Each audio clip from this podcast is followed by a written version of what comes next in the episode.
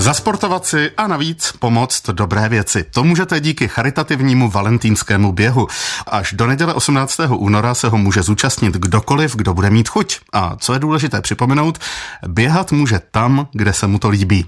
Jak se do valentínského běhu zapojit a na co poputuje výtěžek, teď probereme s organizátorkou Kateřinou Kunštovou, kterou zdravím po telefonu. Přeji vám dobré ráno. Dobré ráno přeji.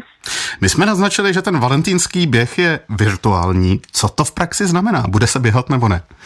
Běhat se určitě bude a znamená to v podstatě to, co jste řekl vy, že člověk může vyběhnout kdekoliv a kdykoliv se mu zachce v tom termínu ode dneška do neděle 18. února. Je nějaký minimální počet kilometrů, který musí účastníci uběhnout a je možná třeba i chůze?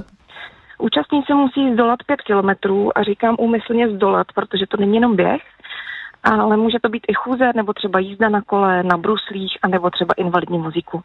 Není možné to nějak sfalšovat a tím vás doběhnout?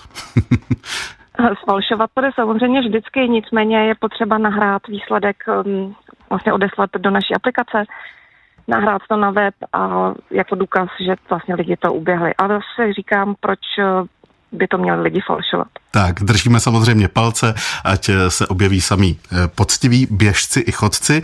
V neděli pak celý valentínský týden zakončíte společným během v Borském parku.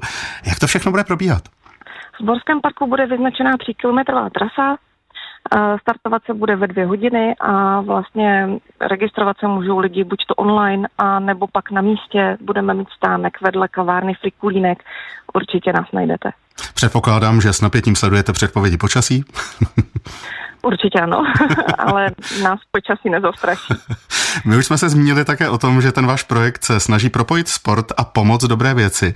Na co tedy tentokrát peníze poputují? Tentokrát peníze poputují pro organizaci pomocné tlapky, vlastně na výcvik asistenčního pejska Foresta.